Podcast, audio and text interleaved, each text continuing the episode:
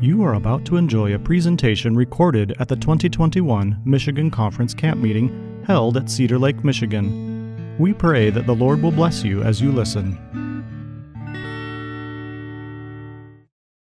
Dear Father, again, we just thank you that on this third day of mastering anxiety, that the people here who are having issues, who also have friends or family that have issues, that can be a help to each other, can um, learn some techniques, especially from the Bible, that will help them to manage that anxiety. Lord, you are the great healer. We have great confidence in your ability to help us. We thank you, Lord, that you have provided so much care and information in the Bible that we can enjoy.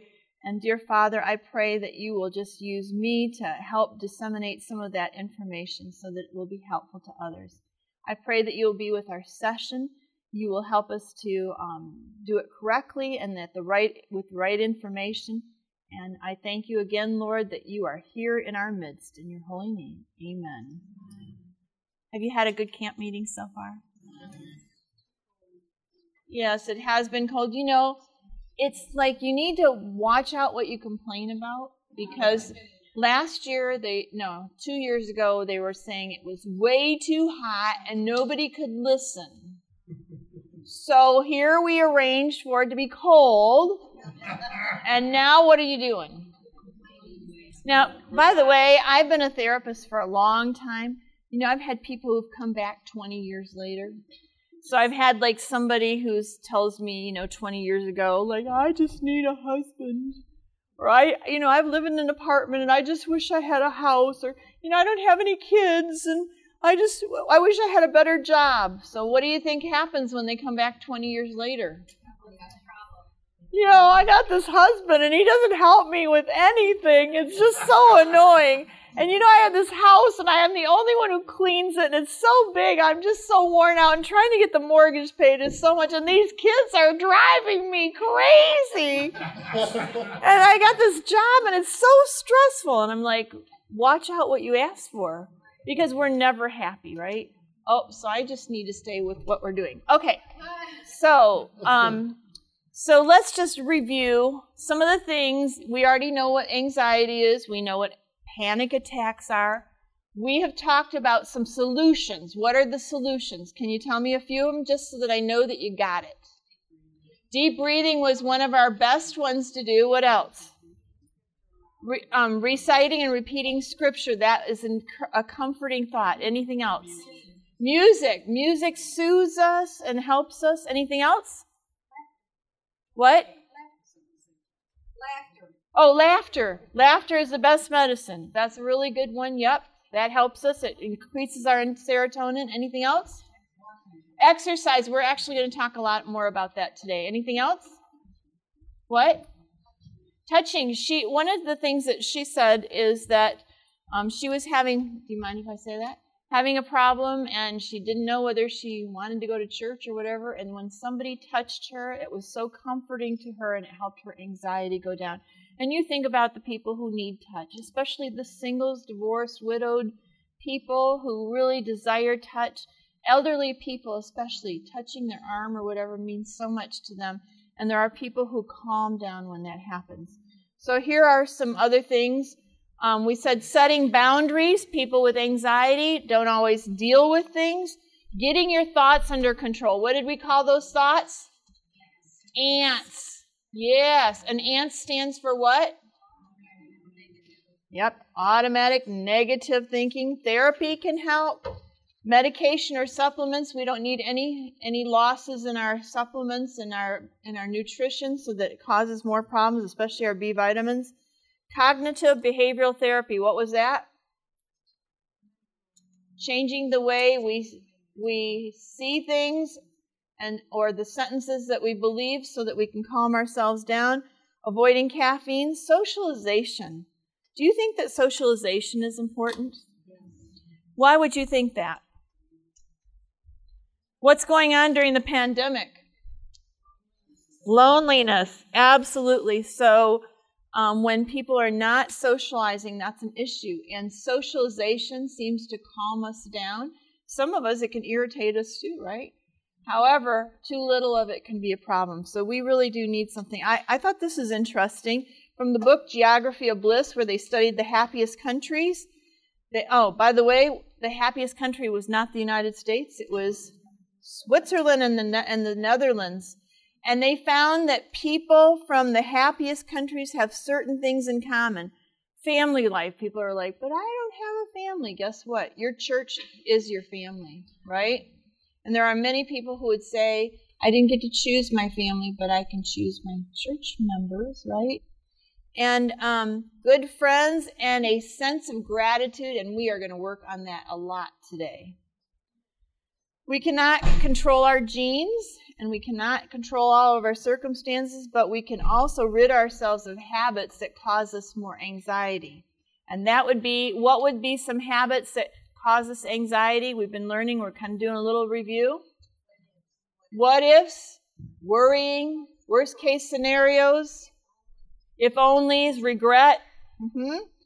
Um, if only is actually looking backwards, and I love the illustration that how can you drive forward in your car if you're always looking in the rearview mirror? It's really paralyzing. Recounting our problems over and over, that means that we need forgiveness. Don't don't Christians know a lot about forgiveness? Ruminating, yep, over and over. And intentionally being positive. I have to tell you, I have a little bit of choleric in my person. I have a lot of choleric in my personality. See, you think I'm all a sanguine, right? No, I'm really very choleric, and so I want to really get to the meat of something, and I want to cut through the stuff, and I want to be only serious about what's going on in the news or whatever. I have to really think about, hi, how you doing? Now I'd like to tell you what I want to do, right? We got to do the sandwich, right? Or if you have a problem, like I have somebody who um, wants to be a therapist and abide that I'm working with right now. So my big thing is that I don't want this person. I can tell already that I don't want them. They're not going to be nice to my people. So I've been trying to think of how I'm going to say it. And so I'm going to say, I'm sure you're really gifted. However, I just don't think this is a good fit for you. And I wish you well. Do you think that'll be good? They'll still probably get really mad at me, but I'm going to try. All right.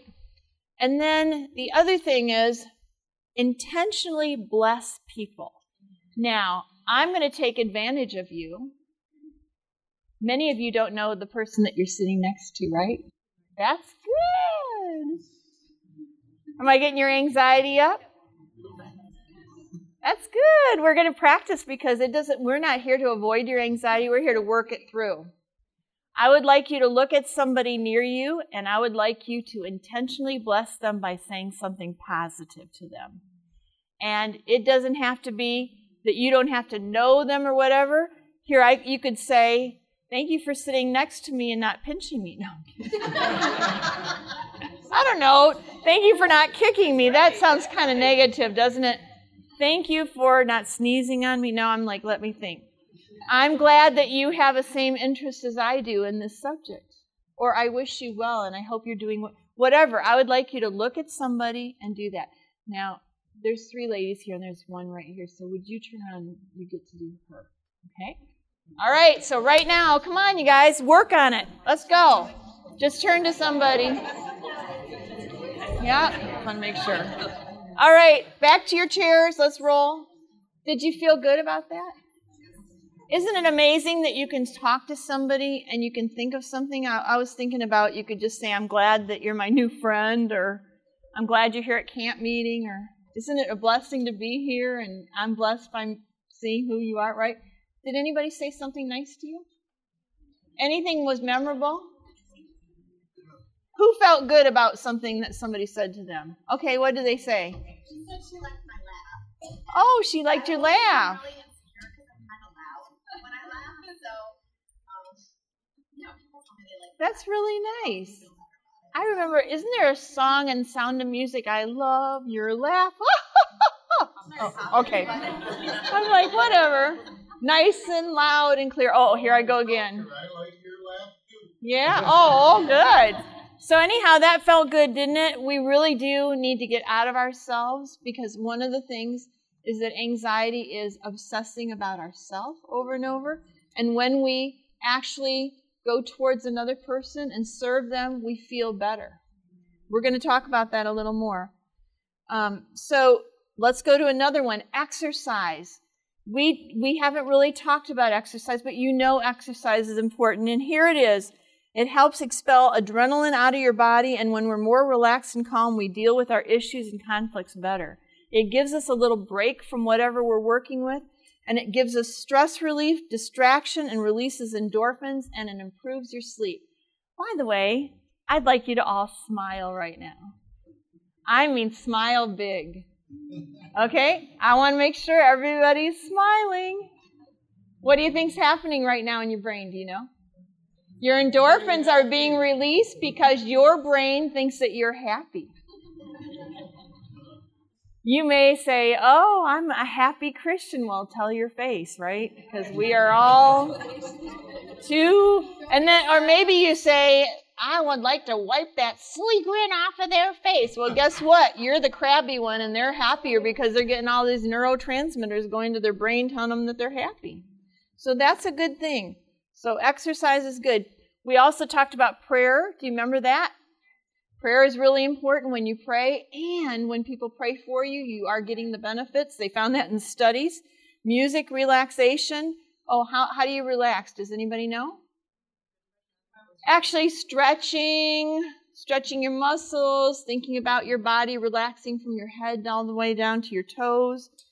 Um, breathing, eating fresh food. Actually, some kind of the chemicals like um, food colorings, etc., actually add to your anxiety. Making friends. I would like to encourage you that you will make three new friends while you're here at camp meeting. Just saying, what can you say to somebody you don't know that you see? Yeah, where you from? That's a good one. Yep. Instead of who are you, you could say, My name is Lori. What's your name? Right? Yes, wouldn't that be nice? That's hey, would you all say hello to him? Hi. See well, this is sound like an AA group. Hi, Dave. Yeah. Wow. Well, that's that's really good. And I don't know what classroom you'll be in, but I'm going to be in this one. Okay. All right. I got a rowdy group, don't I? I don't know how that happens. My husband says you'd love to work those crowds. And I'm like, I don't know why. I just did a lot of group therapy in hospitals and they can be really boring. Okay, perfectionism. What could be a problem with perfectionism? Never perfect. Well, is that true? But we want to be. What's wrong with want to be? Whose rules is that? My rules. Did anyone ever make you feel like you needed to be perfect? How many of you have grown up? Why is it that we're still doing some of that? I actually have a, a person who I've been talking to, and she said that her mother always critiqued her clothing, critiqued how she acted, how she looked, what she said, but she's 35 now. So why is she still doing it? We have to recognize that every day is what? A new day. This is the day let us rejoice and be glad in it. And every day I get to do what I need to do, right, with God's help. So we need to recognize that we shouldn't be carrying on things from the past. We have a new day to do the right thing. These are self imposed rules, and it puts a little bit pressure on us, would you say? It puts a lot of pressure on us. Being perfect, it means, by the way, could it impact your anxiety? Does it help Oh, by the way, perfectionists have a problem. They struggle with saying the word. Remember that? What was that word? No. Remember, we worked on that. Can we all say that again? No. Okay. So they have a hard time doing that. They also have fear that they're letting people down. Actually, they can get more concerned about another person than their own boundaries. Is that a bad thing? Yet we do have to take care of ourselves, and there are times when we can't do everything all the time. Is that right? But there are many people in this category of perfectionism that feel that they need to do it. And what happens when they don't perform right? What, is, what feelings do they get? They feel guilty. Guilty. Guilty.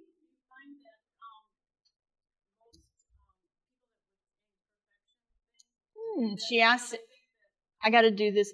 So you're asking if the oldest child feels more guilty than other kids in other play, I mean other positions in the family. And yes, they look to their parents more than they look to their siblings. And so when they look to their parents, they have a higher expectation. So yes, I don't want to dwell on that, but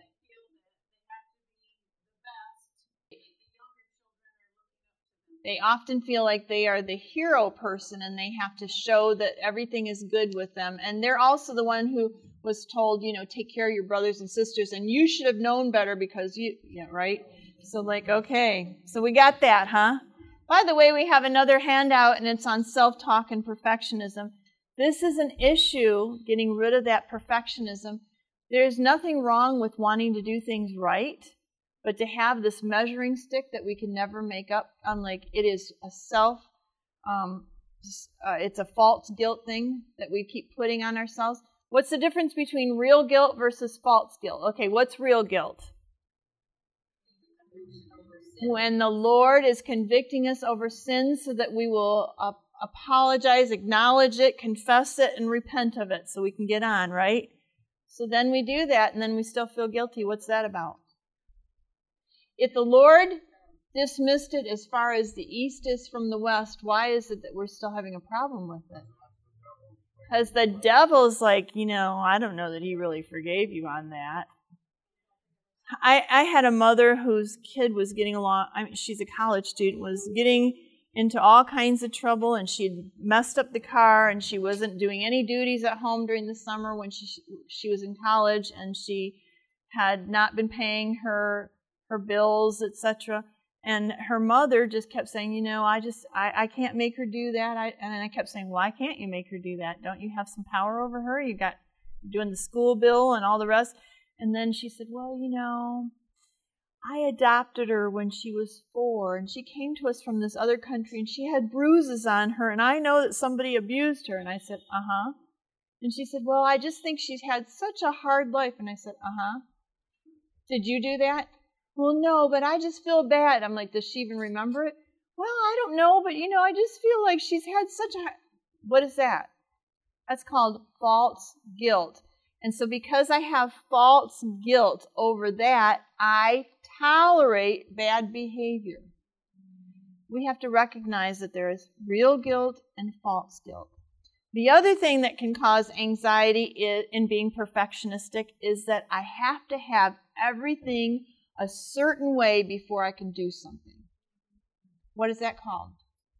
Procrastination. If I don't have time to do it right, then I better not do it at all. The all or nothing behavior, which is a really bad thing. So, perfectionism is a huge hindrance to getting over anxiety. Any of you have those issues? Okay, we're going to go on to the next one. And again, every day we fight against flesh and blood, don't we? And we have to recognize that the devil is stirring the pot all the time. And so we have to keep thinking about it. There are some, um, there's a handout called Exercises About Worry, and, and I really want to refer to that. It's a wonderful thing. Here's somebody was talking to me during the um, one of these days, um, one of these times, about their problems with sleep, waking up in the middle of the night. How many of you have had that experience? And your mind has gone, right? So I like kind of an imagery thing that I do with clients, and that is there are times when we need to be concerned about something because we have to work it out. We could write it out, you know, the pros and cons, or we've made a decision and then actually because we're perfectionists, we're like, oh, that might not be the right decision, so we don't you know, we keep going back and forth. So it's not a good thing. So I have the little worry box. So I'd like you to close your eyes for a minute and we're going to talk about the worry box. The worry box is on your desk. And when you have a worry that you really don't need to be worrying about at this moment, I would like you to take off the cover of that worry box and place that worry in the box. And then I would like you to put that box lid back on. Now the devil's going to go, but you know you need to worry about that. You know that there's a problem. you know you haven't really made up your mind. You know there's there's could be a new part of this, and I would like to say to you that you need to keep that worry in the box until you've decided when you're going to con- be concerned about it. Maybe it's at two o'clock tomorrow. Maybe it's in the morning as soon as you get up, but you can't worry about it in the middle of the night. Okay, and then when you're ready, you take that box and you open the lid and you pull it out, and then you can work on it. Okay, so you can open your eyes now. Many times when we put it in the box, it gives our brain a rest. And have you ever been with kids all day and then you go home and then you've been with more kids? I don't know, some of you are teachers or you do daycare. And it's wearing because you're doing the same thing all the time. When we do the same thing all the time, we keep obsessing about that worry. We're never fresh and we never really actually work it through as well as we need to work it through because we're worn out already. Ever heard of burnout? You ever feel burned out about certain things? Put it in your worry box.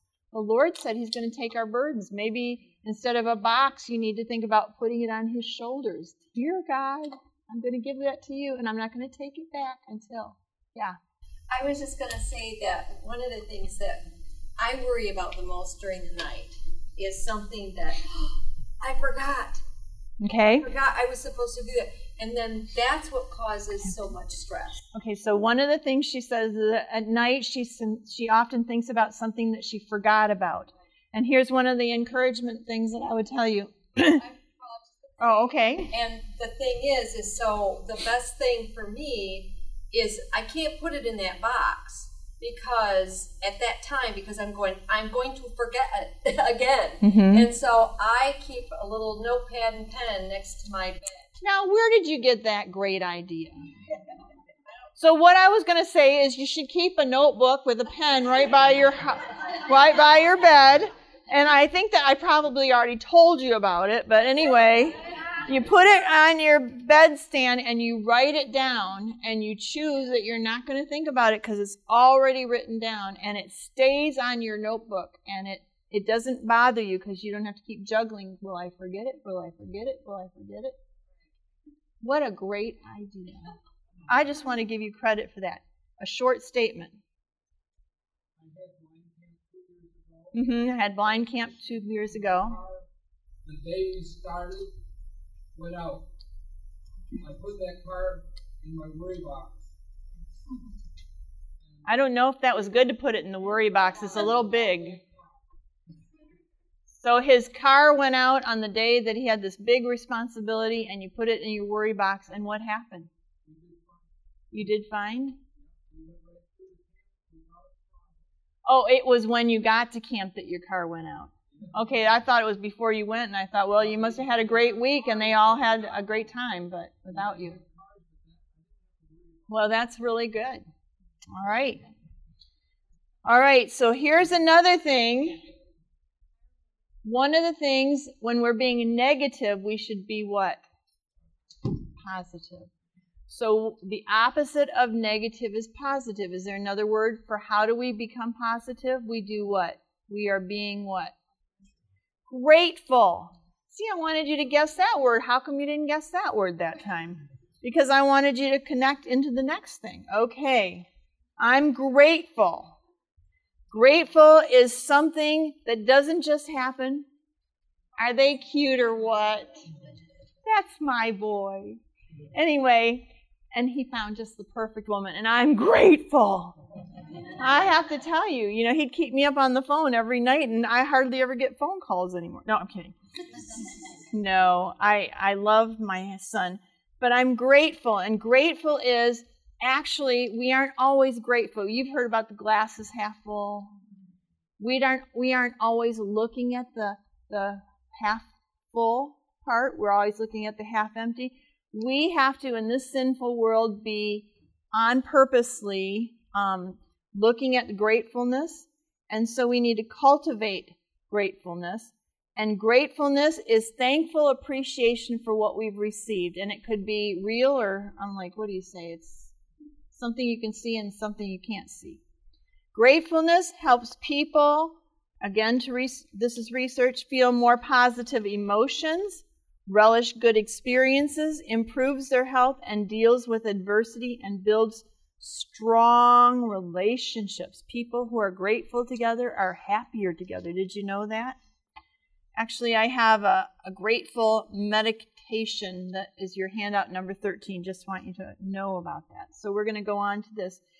Um, actually, this is part of the illustration. I mean, this is part of the workshop that I did for the general conference. Did you know they had an online camp meeting at the general conference this year? It was very exciting. Um, however, I couldn't get my computer to work right before it, and it was a worldwide seminar. And my husband um, got me this brand new computer because he figured, well, maybe it was because my computer was having problem. What I found out is it's incompatible with other computers when you need extra thing. Anyway, so we were having lots of problems, and then the internet started to act up, and it was coming up to one o'clock when I was supposed to do that. It's it was not a grateful feeling, let me tell you. So my husband and I, we prayed about it. And five minutes. Why is it the Lord waits till the last minute? Five minutes before things started to connect and things started to go, and they told me, Laura, you can go. And it went without a hitch. And I have to tell you, I was so grateful. And I had to be grateful because I was talking about being grateful. So, one of the things is that grateful Gratitude changes you and your brain, and there are loads of studies about it now. And people who are grateful, by the way, did you know that they are much more happier and less depressed and have less anxiety? Would you guess that? There was a study by Joel Wong and Joshua Brown about how gratitude changes you and your brain, and here's what their experiment looked like. Researchers checked at four weeks and 12 weeks, they asked three different groups to do something. They pointed out that individuals who write gratitude letters to a person made the biggest difference in their lives. They asked people to be grateful. They ask people to write certain things. I'm looking, I'm like, I feel like I got a, a slide out of out of here, whatever. Oh, did I skip ahead? It's a good thing my clients are. Oh, there it is. The group one received only counseling. Group 2 received counseling and journaled on any of their negative experience, and Group 3 received counseling and wrote a letter of gratitude to someone each week for three weeks. At the end of the three weeks, which, which what is significant about three weeks? That's how long it takes to work on a new habit, right? Doesn't always happen with me. Sometimes it needs to be six weeks, but they did that, and the ones that did the best were not group number one, was not group number two, but group number three said that those people were lower on the scales of anxiety and depression, and that moreover, the effect lasted for weeks. Interesting. Now I know why my mother made me make um, write all of those thank you notes to people. She always knew better. How many of you heard about blue zones? Some of you may even have participated in that. Seventh day Adventists in Loma Linda, the only people group in the United States that lived the longest and healthiest.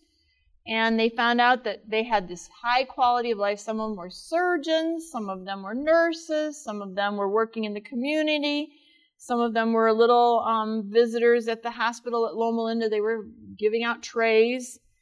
And they found out that, you know, they said that yes, they were doing well because they exercised and they also ate healthy. But one of the things that they thought was really significant is that they think thankful thoughts before they go to sleep. And I'm thinking that Adventists do that because they're thanking God for their day, don't you think? Probably that's what it is. I don't think they just sat there and go, hmm, what I wonder what happened good today. I think they were praying and thanking God for that. But that wasn't all. Many of them observed the Sabbath day, which was a rest. We just talked about getting burned out. Like, we need a break. And the Sabbath was a break from their work, and they really felt that the Sabbath was significant to their happiness. They also found out that people on Sabbath do things like sing happy songs, go for walks, look at nature, and they said that they found that being in nature and even viewing the scenes reduced the anger, fear, and stress in their lives. Exposure to nature made people feel better emotionally. So, all those things in the blue zones. Shouldn't you all be happy people? Because you also are enjoying the Sabbath and celebrating the Sabbath. Let me tell you, if you're just going home and having your lay activities, you are missing out on a great pleasure. They also visited the sick, and there's something about service that made people happy. So it's a good thing. Gratitude, people who are grateful. That, that's, by the way, that's my mother over here. She's 91 and she is a happy person. I mean, if I take her for French fries, she says, Now, wasn't that fun? That was like a picnic when we sat in the car. I'm like, Well, it was cold and I didn't want to go in. Yes, but it was just so fun to spend time with you and blah. She just goes on and on. She's happy, and and I, yes, and she lately because we're going to Tennessee, she's been seeing all of her doctors for the last time. Well, they're all her personal friends, and one of them said, "Aren't you going to be upset to leave and go to Tennessee?" And she said, "I don't know. I think it'll be just fine." And he said, "Well, if not, you can come back and live with me." And then she's like. Did you hear him? He wants me to live with him. I'm like, he's cute, Mom, but he's not your age. Okay. I'd like you to read this. You know, by the way, the Bible's been telling us about gratefulness for a long time, right? So let's read this. A joyful heart is good medicine. Do you believe that? So, why would we call it medicine? We're going to be healthier, we get healed, and it helps our brain, right? Mrs. White was talking about this in the 1800s. I always am amazed when we look at these studies because if they had just looked at Mrs. White or the Bible, they would have already known these things, but they're like confirming some of the things that we already know. So let's read this quote. Are you ready? Nothing tends more to promote health of body and of soul than does a spirit of gratitude and praise it doesn't promote your health even better unless you do this. Isn't that amazing? And so here's another one gratitude helps us feel better or be better. Don't you think it's both? Yeah. Here's another thing to read. Let's go to this one. Train your mind to see the good in everything. Okay, guess what? Does that say just let it happen? Just hope for the best? It says to do what to your mind? Do you realize how intentional we need to be? I mean, I can give you all these wonderful skills, and you have learned a lot of things right this week, but unless you practice them, you will not have the success that you need in anxiety. So let's read this. Positivity is a choice. Ha- the happiness of your life depends on the quality of your thoughts. Is that true? How many of you know that they got you got ants in your brain? What are those ants? Automatic negative thoughts, and you can turn them into what? Positive. Well, positive reality based. Let's say that. Okay? And then here's the other thing when they looked at people who are grateful and that they did some work, actually, the New York study, um, you knew, it. wow, the New York Times did a study and claimed that participants who intentionally practice gratitude, gratitude practice, well, I'm going to say it again. New York Times did a study 2012 and claimed participants who intentionally practice gratitude displayed these behaviors. Let's read those. Better physical health, exhibited less anxiety, less depression, said it helped them improve their personal relationships. Is that a good thing? Remember when we talked about the biology of getting a groove in your brain? Another thing that they found out is people with gratefulness, when they practice gratefulness, that minimizes that groove in their brain. And they said that it actually snuffs out those baser human instincts like anger, frustration, being offended, or whatever, and made room for goodwill to flourish. So, you know, my mom, she does watch the news. And I called her this morning, How are you doing? She's like, Do you know how many shootings there are? I'm like, No, I'm at camp meeting and I'm not paying attention. She's like, They just are talking about it all over. And even President Biden's going to get on and talk about it. I'm like, Well, I need a break from it and I'm at camp meeting and I don't need to think about it. And I said, but if they were being grateful, they wouldn't be offended all the time, right? And we really need to say nice things to people and to bless people and say good things, whether we get a response or not, because it's really good for us. It amazes me when God tells us to do something because it is really not for Him, it's for us. So being grateful is very good for us health wise, emotionally, physically, and spiritually. And so, how many times does the Bible say to praise Him? Did you believe that? How many times? Did you realize that? Rejoice in the Lord. And again, I say, did you really think that was for, for him or was it for you? And then it mentions Thanksgiving in the Bible over a hundred times. Does that mean that you should only be grateful at Thanksgiving? That's a good thing because that's not true, is it? We need to do that. Arlene Taylor, she is a professor and she does brain health and she's an Adventist professor, and she said that when she was looking at prayers, prayers that focus on gratitude, not like, Lord, why do I have such a miserable life? But, you know, I know you can make my life better because I'm really having problems in this area. Like she says, when you focus on gratitude in your prayers, or you focus on awe that God is so good and that He's been so kind to you and He's working things out, that they found specific things in their studying about how it reduced anxiety and it lowered a person's blood pressure. Do you have high blood pressure? Think about gratefulness. Makes a big difference. Here's another thing that the Bible says, and I think it's really important. We're told about it in Philippians, and I'd like you to read about it with me. Be anxious for what? How much do you need to be anxious for? Nothing. But in everything by prayer and supplication with thanksgiving. Let your requests be made to known God. So we need to recognize that I can't take care of all the things on my agenda. God needs to take care of them. We need to set them on His shoulders, right? Cultivating faith helps us with anxiety. And praise God about that, isn't it? So, another thing is that we need to recognize that what we're thinking about is very important and we have to focus on the good things. Maybe you have to write them on little cards. Maybe you have to play tapes in your car. Maybe you have to have music going, whatever. Because it says, and let's read this whatever things are lovely, whatever things are of good report, if there is any virtue and if there is anything praiseworthy, meditate on these things. Does meditate mean just have a, a fast thought about it? It means to dwell on it, doesn't it? How many of you are really good at dwelling on a problem? How many of you can take it off your brain and flip it for another record, right? Very important. We are asked to do these things for again our own benefit. How long does it make a pa- how long does it take to make a pattern or habit? Yet they say 21 days, but we need to really focus on it. We need to create new pathways in our brain and so that it's not as hard. You know, there's another problem, and that is it's even mentioned in the Bible. What would have something to do with negative thinking? Can you think of anything? Thou shalt not what? Covet. Good. We got a good answer there. Much of our negative thinking is about covetousness comparing ourselves to others. I wish I looked like that person. I wish I had their life.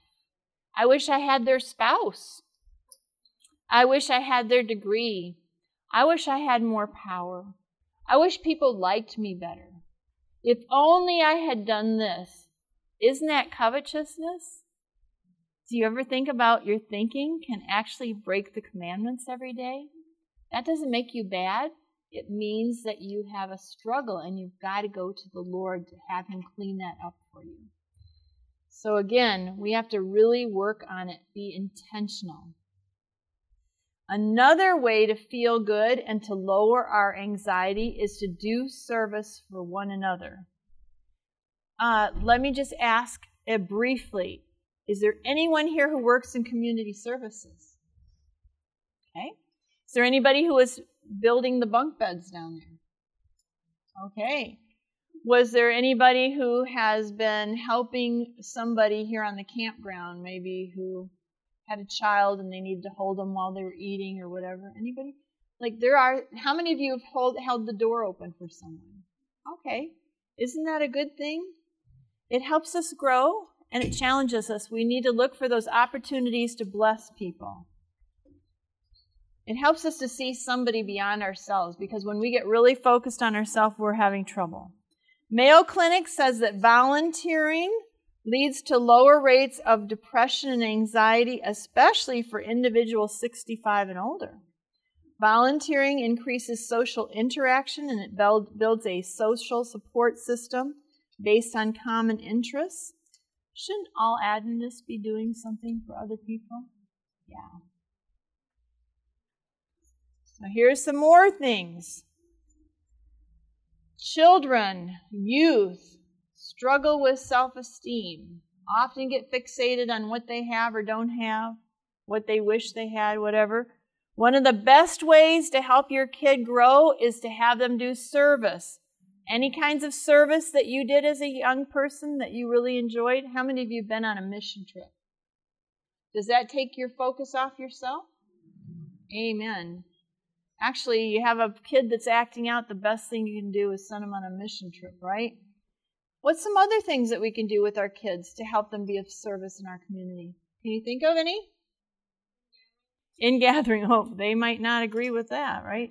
Ingathering, yep. I had kids come to my door at my trailer today collecting money for missions. I don't know what mission, and I was hoping it went to a mission.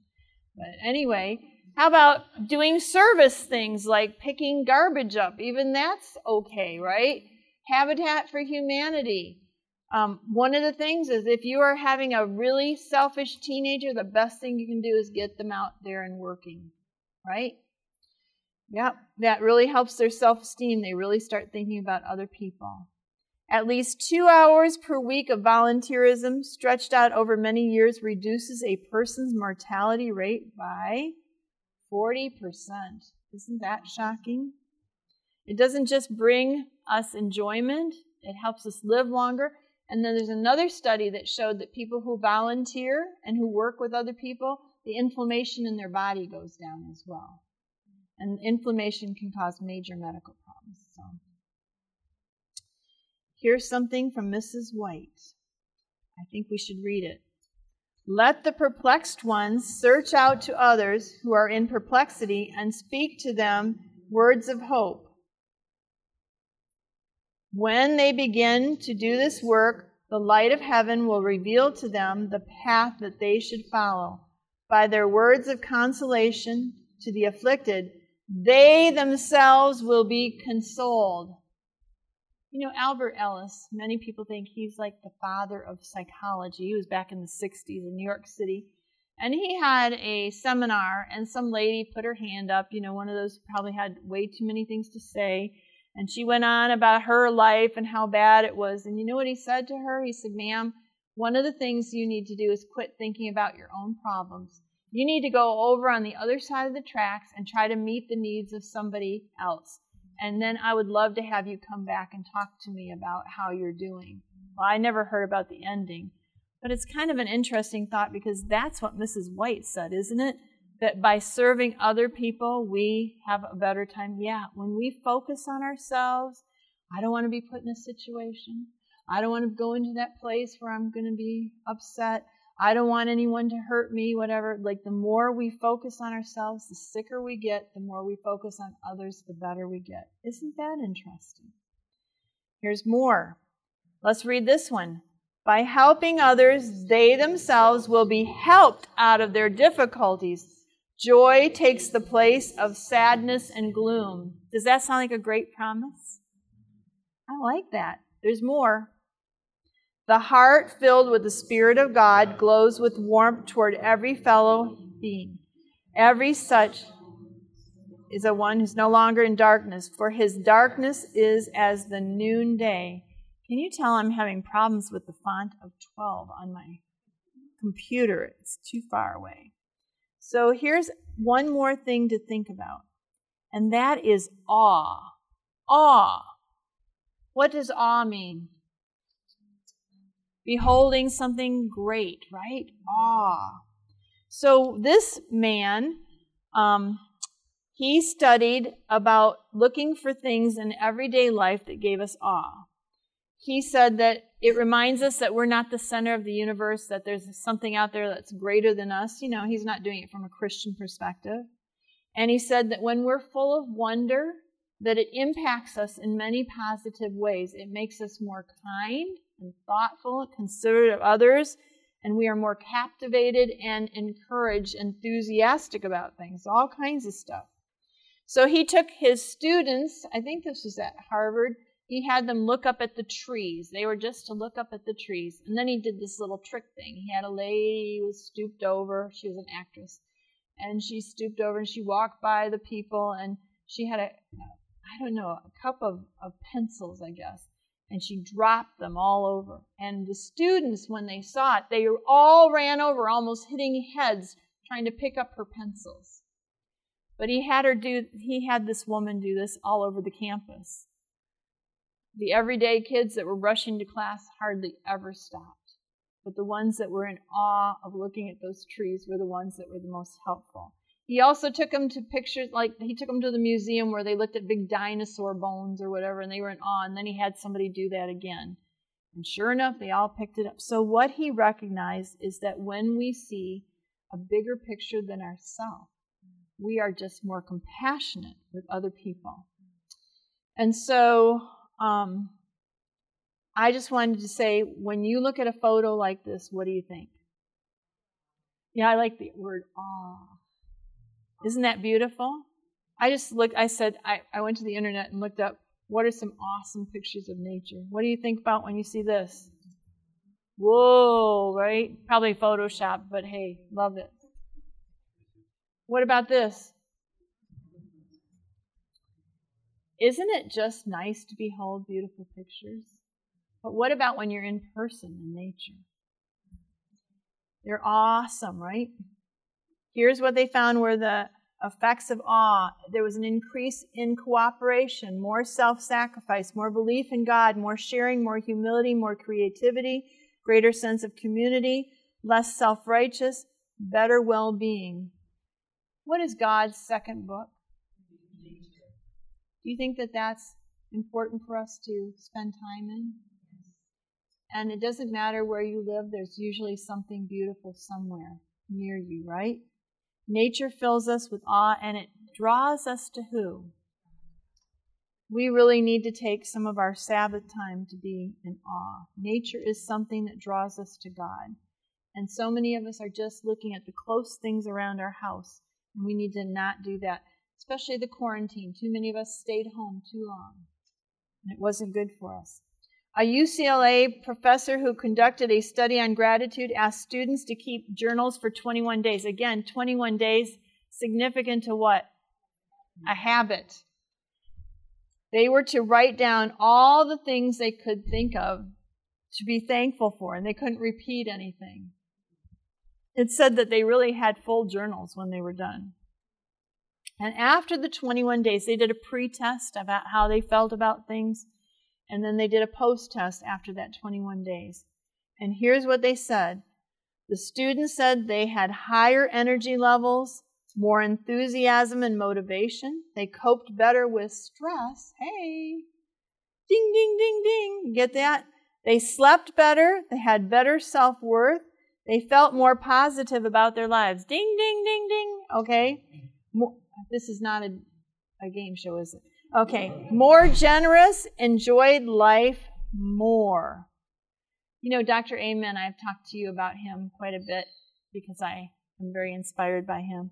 And one of the things he said is that when we go to bed at night, you know, we said the Adventists probably praise God for everything. He said that he had people say to themselves, What went well today? And then he watched their sleeping habits. And the ones who did that had vastly improved on their sleeping. Just something like that. Okay, so I'd like you to read this with me. Ready? And I want you to read it like you're you're annoying you're you're you're telling a child that they need to behave, okay? Be careful how you think. Your life is shaped by your thoughts. Is that true? You agree? Set your mind on the things above, not on the earth. We're to make a conscious choice to change our thought um, patterns.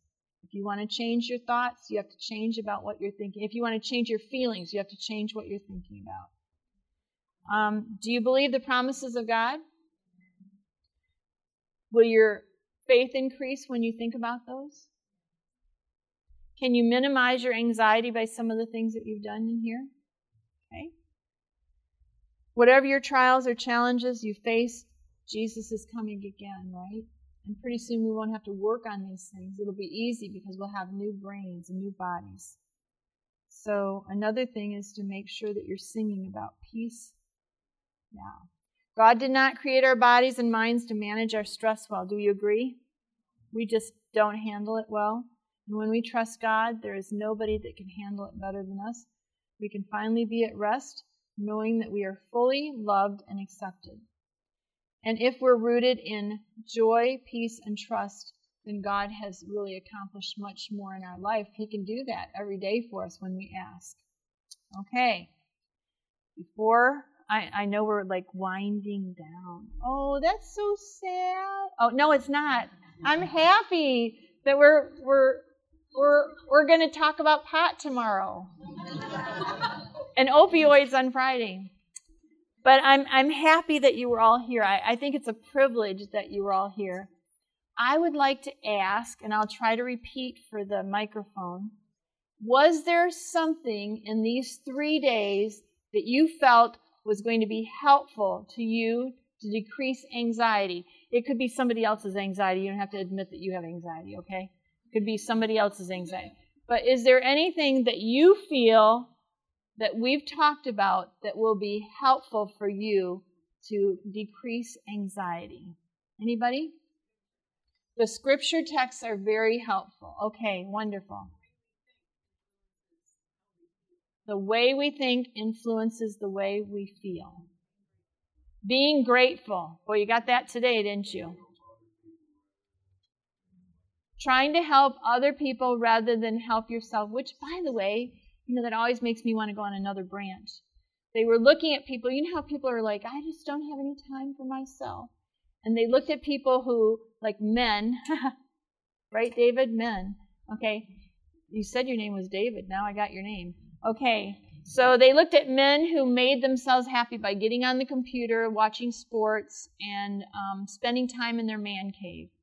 And then they asked them, Are you happy with your life? Guess what? They weren't as happy with their life as when they were working with their children and doing family items and things like that and, and spending time with uh, sick relatives or whatever.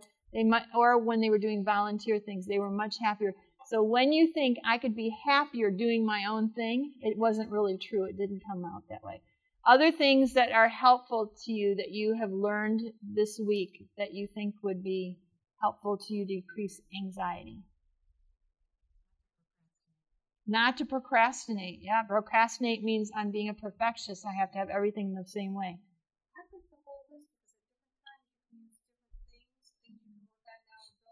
Mm-hmm.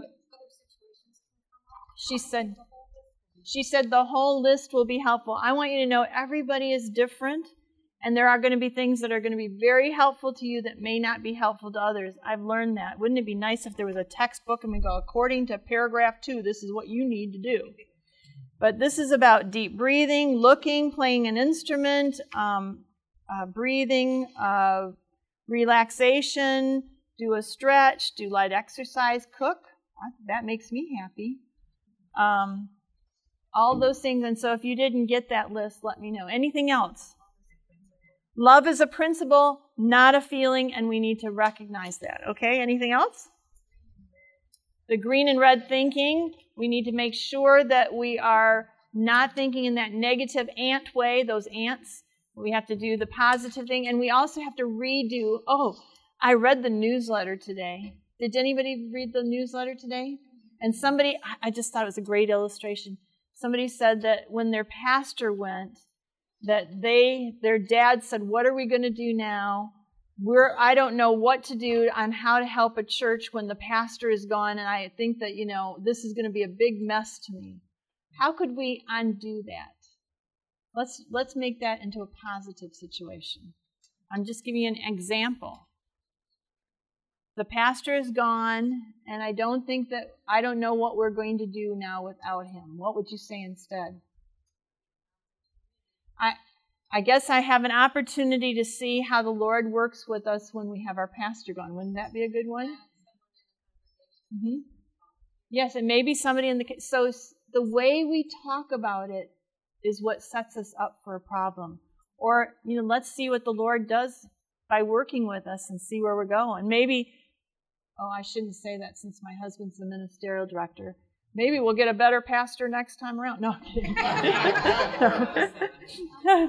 No, you know, the truth is that pastors, there are people who have certain strengths, and the next one has maybe some strengths that would be better for that congregation. I saw a hand. Okay. Oh no. Well, it was positive in the end. Yes, I'm just I just selected the ones. Well, isn't that wonderful? So that's the and that's the rest of the story. All right. So you have to decide are you going to fight anxiety or are you going to let it take over you? Will you choose faith over fear? Will you focus your mind on what's true, godly thoughts instead of Satan's distortions? Will you feel afraid?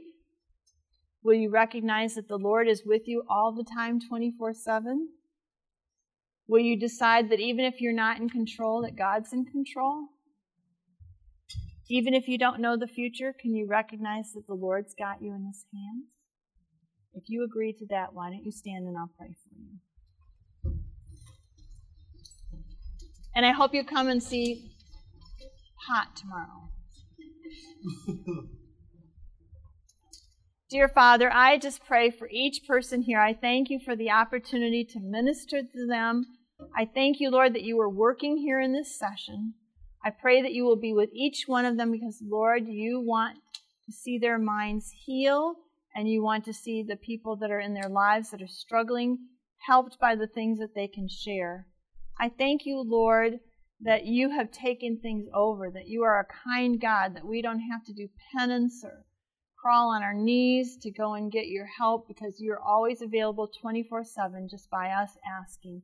And I pray, Lord, for each person here to have the growing experience that you long for them to have because they've been here at camp meeting.